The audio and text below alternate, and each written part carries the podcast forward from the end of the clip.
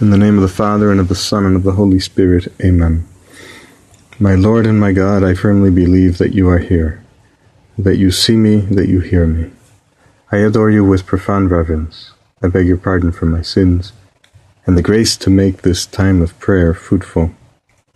My Immaculate Mother, Saint Joseph, my Father and Lord, my guardian angel, intercede for me. Now, Thomas, one of the twelve, called the twin, was not with them, that is, the apostles, when Jesus came. The other disciples therefore said to him, We have seen the Lord. But he said to them, Unless I see in his hands the print of the nails, and put my finger into the place of the nails, and put my hand into his side, I will not believe. Today we celebrate Divine Mercy Sunday, the second Sunday of Easter.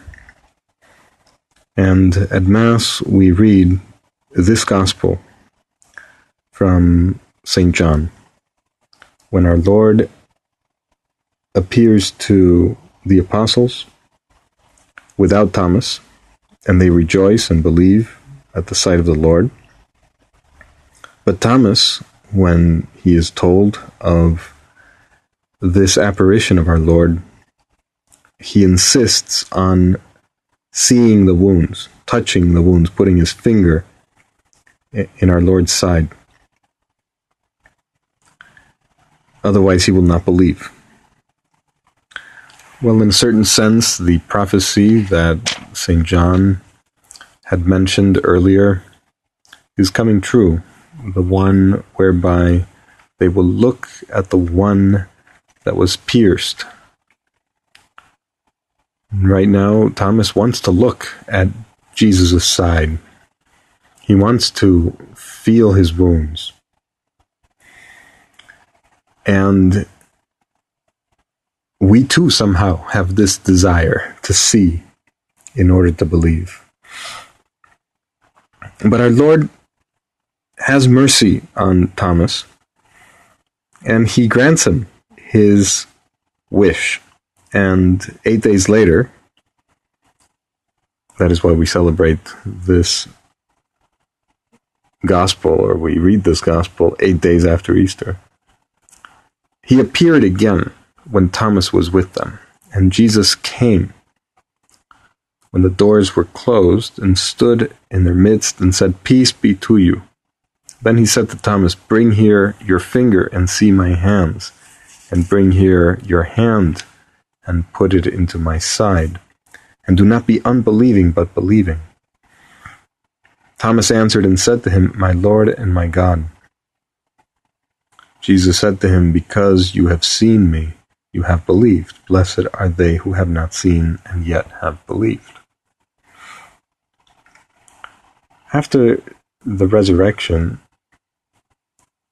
our Lord comes back to the apostles.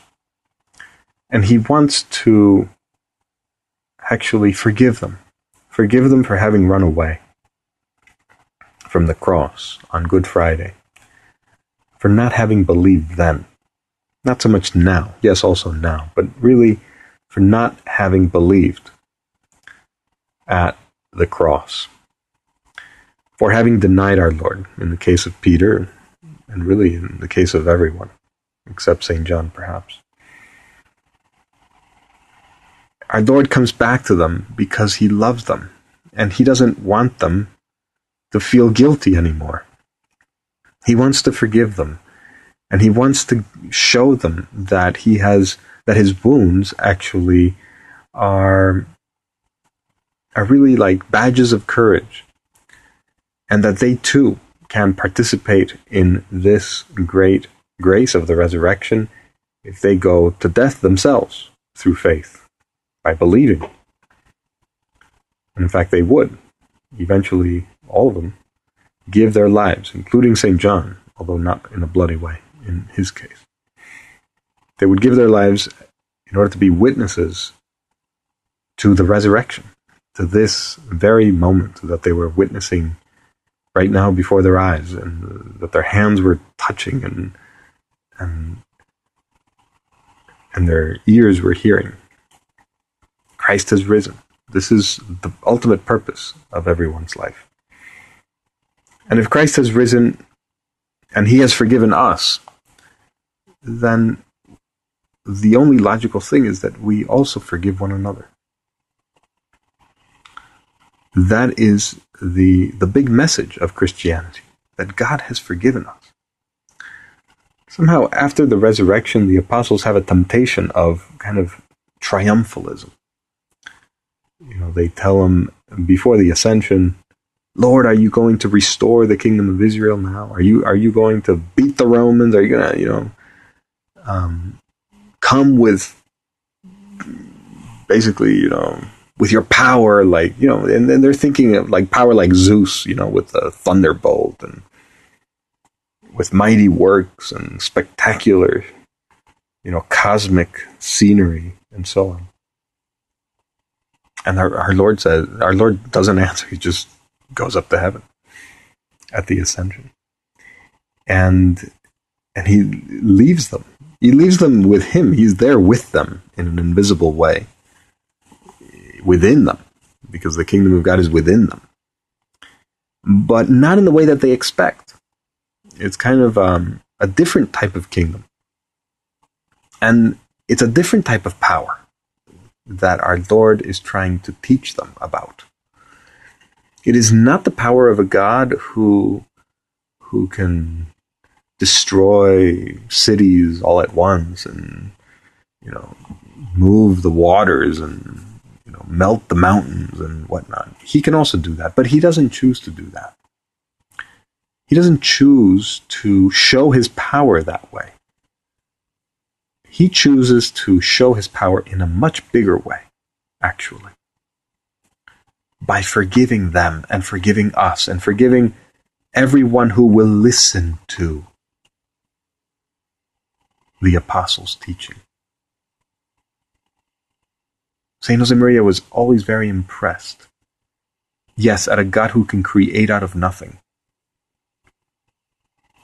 But he said, even more impressive, even more awesome, more amazing is a God who forgives. Because somehow he has to recreate out of less than nothing. He has to recreate us out of out of the hole that we have placed ourselves in. I mean, when we when we are created, we don't. I mean, we're not in a debt of sin somehow. You know, we haven't done anything. At least personal sin. We have original sin. But you know, we were we were just creatures, and we, we, we owe everything to our to our Creator, God, because we don't deserve anything. He has given us everything, our being. But after sin, we're even worse than nothing. We owe God now a lot more, infinitely. And really to experience the forgiveness of God after after our sins, after our personal sin, is beyond comparison. That's God's power.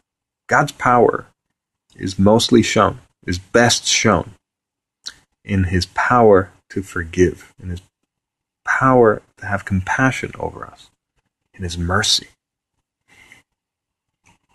St. Thomas Aquinas says that oil signifies mercy. And just like oil, he says, swims above or floats above other liquids, so does God's mercy is above everything, is above everything else. And he even quotes Psalm 145, where it says, The Lord is good to all, and his compassion is over all that he has made. His compassion, his mercy, is more important than anything else he has made. Because it is in his compassion and his mercy and his forgiveness that he is recreating and even elevating to a higher degree that which he has previously created and that which has previously fallen of its own accord, meaning we have sinned. It is His mercy. And today, Divine Mercy Sunday, we, we, we, we celebrate that. Thanks to St. John Paul II, who instituted this feast really as a feast of God the Father. We have many feasts of our Lord,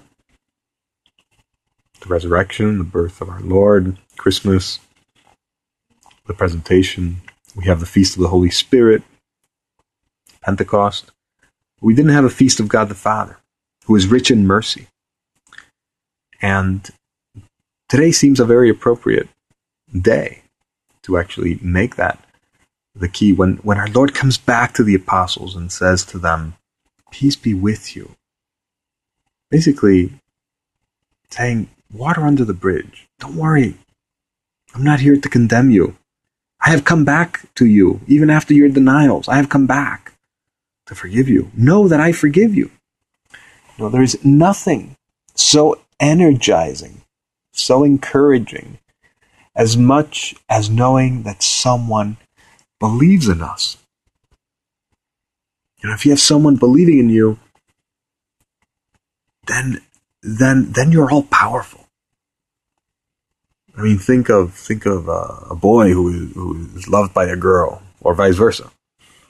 They're just energized, right? They're just they're they're they're love struck. You know, they they feel like everything is for them the sunshine, the rain. There's no contradiction. Everything is, you know, has a purpose. They see a purpose in, in everything.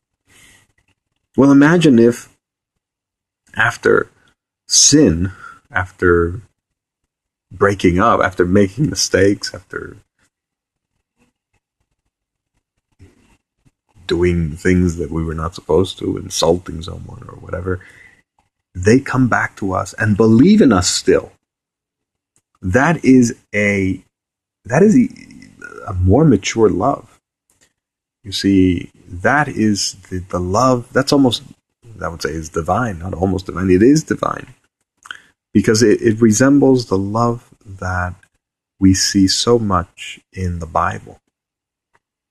When after Israel has um, gone astray many times, God comes back with his forgiveness, with his compassion. Look at what Pope Benedict said in his encyclical on love. Israel has committed quote unquote adultery and has broken the covenant. God should judge and repudiate her. It is precisely at this point that God is revealed to be a, to be God and not man. Quote, How can I give you up, O Ephraim, how can I hand you over, O Israel? My heart recoils within me. My compassion grows warm and tender. I will not execute my fierce anger. I will not again destroy Ephraim. For I am God and not man, the Holy One in your midst. God's passionate love for his people, for humanity, is at the same time a forgiving love. It is so great that it turns God against himself, his love against his justice. This is extraordinary, how God really forgives us, even after our own transgression, because his mercy, his compassion is above everything that he has made. This is where we are amazed as well. Look at Peter. Peter failed our Lord he denied our Lord. And yet, our Lord allowed those failures of Peter. For what? For what purpose? Well, St. Thomas again gives a reason in, in terms of mercy.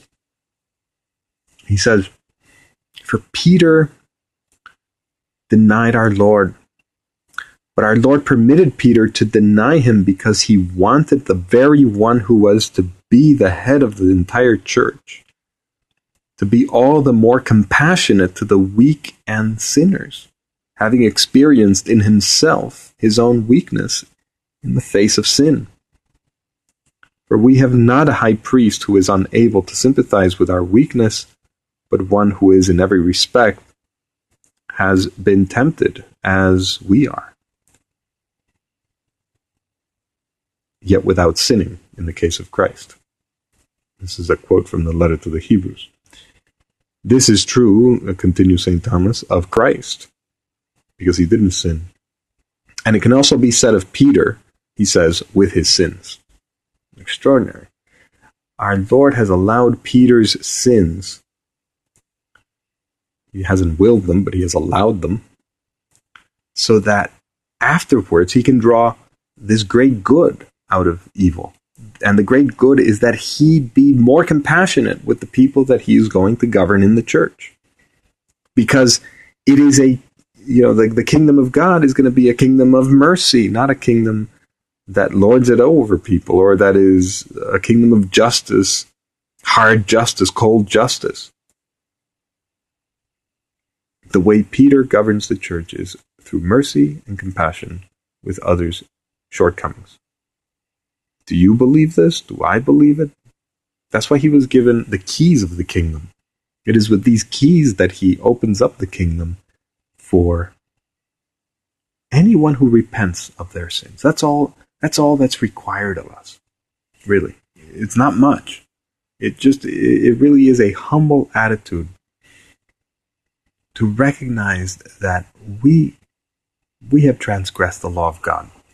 And once we we we recognize that and, and, and we recognize it in all humility and we want to amend our lives and not do it again, then we go to a minister of the church, the apostles and their successors, the bishops and their collaborators, priests, in the sacrament of penance, so that they can exercise the power of the keys which they have received in virtue of their sacramental ordination. And they have to judge whether or not we have enough contrition and purpose of amendment. And when we do that, they're, they're not judging us harshly. They're, not, they're judging whether we have the conditions for God's for God's forgiveness to actually take effect in us, because God has given it to us. But now it's going to be applied to our soul in that sacrament and when we do do that, then our sins are forgiven. Wow. We even have, our Lord is so human and so divine at the same time that he wants us to have a sacramental sign. You know, some people say that, well, I go to confession, they say, in my own conscience, and God forgives me. Well, I mean, you know, some people may say that, but I mean, I, when they ask me if what I think of that, I always say, well, I do the same thing. Actually, every single day when I go to bed, when I make an examination of conscience, and I make an act of contrition. Yeah, I mean, I I hope God forgives me, but I don't I don't know that He forgives me. I hope I don't. I cannot demand forgiveness from God. It's a gift and I and I cannot presume that he forgives me. I hope. I can only, that's the best I can do. But with the sacrament, which he has established, I know for sure because he established it. And when I hear those words in confession, I absolve you from your sins in the name of the Father and of the Son and of the Holy Spirit. Amen. I know that he has forgiven me. I mean, think of a again, think of a boyfriend and a girlfriend who are in a fight. And they don't speak to each other for a long time. And maybe years go by, know, or months go by. And they're thinking, well, I'm sure that she forgives me. And, you know, yeah, well, we, we hope, you know, or he hopes that she forgives him. And she and he can convince himself that, yeah, she's so good that she does forgive me. But there's no there's no sign. There's no word. There's no nothing. And so, you know, this presumption that she forgives him, you know, will gnaw at him all the time. Well, you know, I'm not so sure now if she forgives me. So much time has elapsed, but she's so good that I'm sure she does. hmm, hmm. You know, it just doesn't work. It, it, it really doesn't set him at ease. However, if she were to send a letter, or she went to just even go out of her way to send a sign, something little tiny token of her affection for him, then everything changes. Oh, she loves me. She forgives me. She is amazing. And, and, and, and then there's certainty because there's this sign. Well, the same thing happens with the sacrament of penance. We go and we experience the mercy of Jesus Christ who resurrected and he tells he shows us his wounds because his wounds are there because of our sins. But he says, Don't worry, put your finger in my wound, and you see that I'm not going to condemn you. I'm going to show you how much I love you. I'm going to embrace you. And yes, these are the wounds I received because of your sins, but now go out and you be an agent of forgiveness as well in the world. Forgive others as well. Preach this. Tell people that I forgive them as well. This is what Thomas does. You know, in a certain sense, Thomas looks at the crucified Christ, he looks at the one that has been pierced by sin more than nails. But also, he lets Christ crucified look at him with eyes of mercy because of his humility. I mean, he recognizes that. He says, My Lord and my God, you are my God, you are my Lord. This is, this is very important that we look at Christ and we let Christ look at us. And when we when we do that, we realize that His love is is way beyond our sin. You know, a lot of a lot of people sometimes um, they suffer from scruple. You may have come across people like that, you know, where they say, "Well, I went to confession, but I, I don't know if God, I don't know. I still feel guilty and I, I feel bad. I I don't know. This is this is a difficult thing. I don't know if God forgives me. How do I know? How do I really know? and and they're kind of in a rut, an infinite rut. They don't know, and maybe it's because they haven't gone to confession well. Maybe they silenced something. Maybe they weren't formed when they first went to confession. But then they found out many other things that they had done, and then they um, then they realize, oh my gosh, what, do I do? I already went to confession. Do I have to say these things again? and they, they they're just in a rut. They don't know what to do.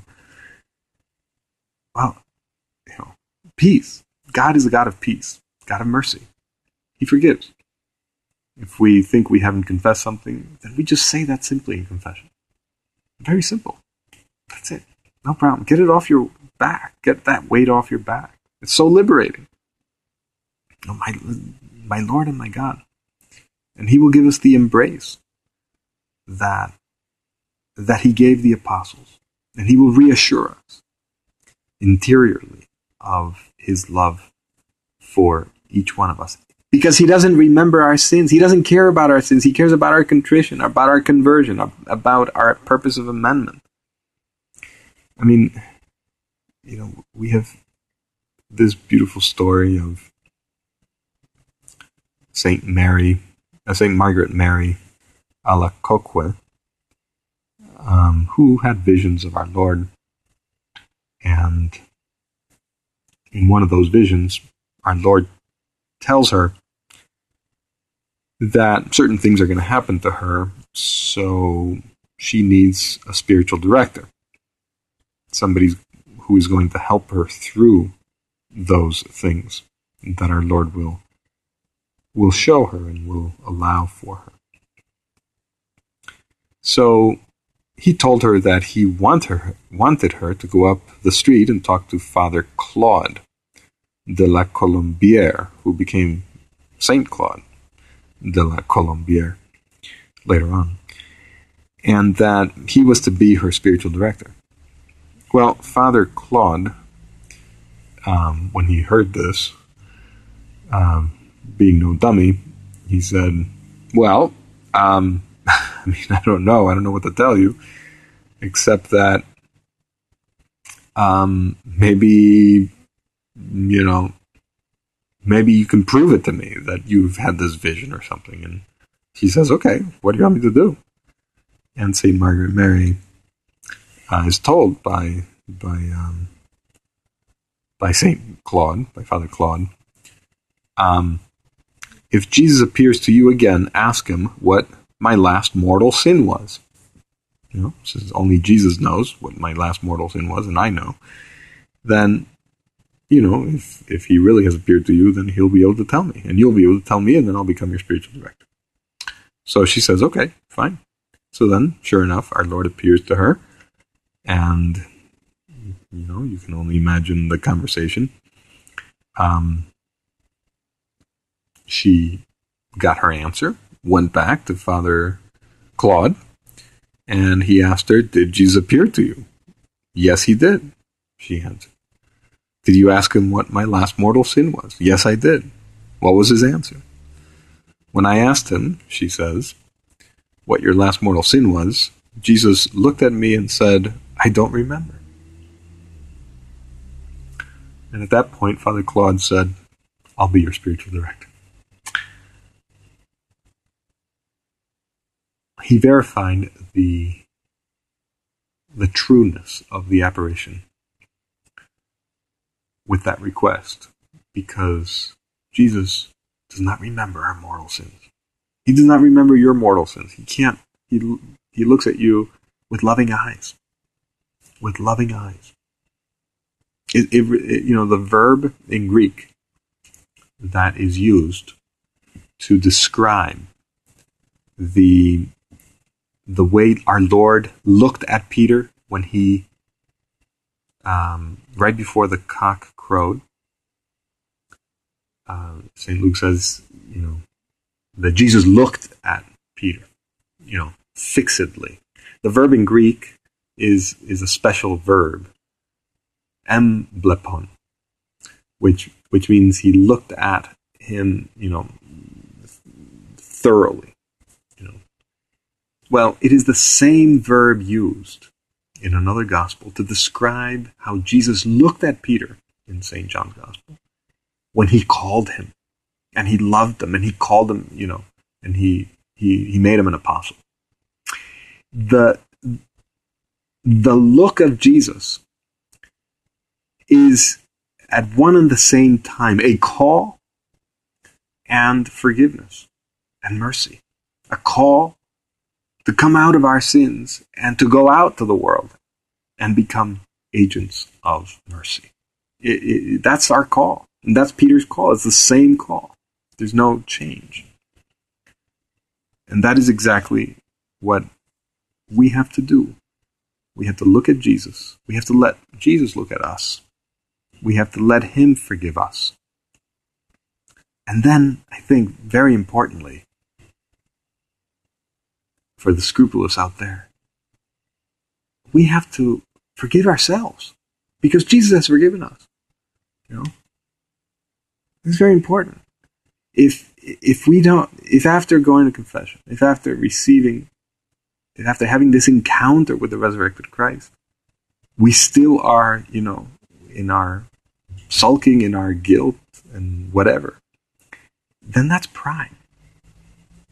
You know that's that's the pride of mr and miss perfect who it's all about them. It's all about their perfection. It's all about you know how they have messed up and they they can't do anything about it to come out of the hole because they want to save themselves. They want to be the savior. No, we have to let Christ be the savior. St. John Chrysostom says, For nothing creates pleasure and affords confidence so much as freedom from self reproach. And our Lord, when He forgives us, He gives us that permission really to forgive ourselves.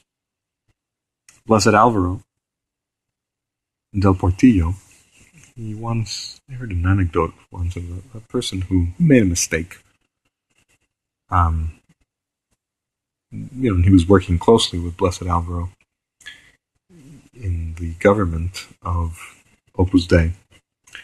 And then Blessed Alvaro called him on it. You know, he said, listen, this, this is badly done, and, and this was, you messed up. I mean, you know, don't let that happen again. He, he gave him a, a correction. And, and this person took it You know, he said, I'm, Father, I'm so sorry. I, I, you're right. I'm sorry. But uh, afterwards, throughout the day, he saw him again. He bumped into him in the hallway. He said, Father, I just wanted to let you know that I'm really sorry for having made that mistake. I'm, I'm profoundly, you know, um, sorry, and I won't do it again. And he said, yeah, well, don't worry about it. You know, just keep on going, we all make mistakes, etc., etc. And then that evening again, he saw him close to dinner time, and he said, "Father, I just again, I just want to reiterate how how much um, you know I'm hurt because I, I I did this and I should have been more careful." And he he told him, Blessed Alvaro told him, "My son, if it hurts that much, it's pride. Just let it go. Let it go. Water under the bridge. gone. If it hurts that much, it's pride. When God forgives us, in essence, He's also forgiving, giving us permission to forgive ourselves. And that's what we need to realize that we can move on and then forgive others. We have to worry about others, not ourselves anymore. That's what happens with the with every encounter with the resurrected Christ. It is always missionary. There's always a mission. Go out and tell people of what you have seen and heard. Go out and tell people of what I have done in your soul, our Lord tells us. So let's forget about ourselves and worry about the others. Yes, we make mistakes. Yes, we make acts of contrition. Yes, we go to confession. But let's let's not stay there. Let's move on. Because so many souls are waiting for us and are waiting for the love of Christ. We don't have time to think anymore about our sins. Wow, what freedom. What freedom. My Lord and my God, we tell you with St. Thomas that we want to believe more. We want to believe in your forgiveness. We want to thank you, and we want you to accompany us wherever we meet someone that needs to be forgiven and that needs to encounter you. Let us turn to Mary. Mary is is a monstrance of Jesus. She's like a monstrance. She's always pointing to Jesus or showing us Jesus. And she's the mother of mercy. Let us ask her to help us understand how much God has forgiven us, how much He loves us, how powerful God is in this respect, so that many, many people can also come to that experience of her resurrected Son. I thank you, my God, for the good resolutions, affections, and inspirations which you have communicated to me in this meditation. I ask your help to put them into effect. My Immaculate Mother, Saint Joseph, my Father and Lord, my guardian angel, intercede for me.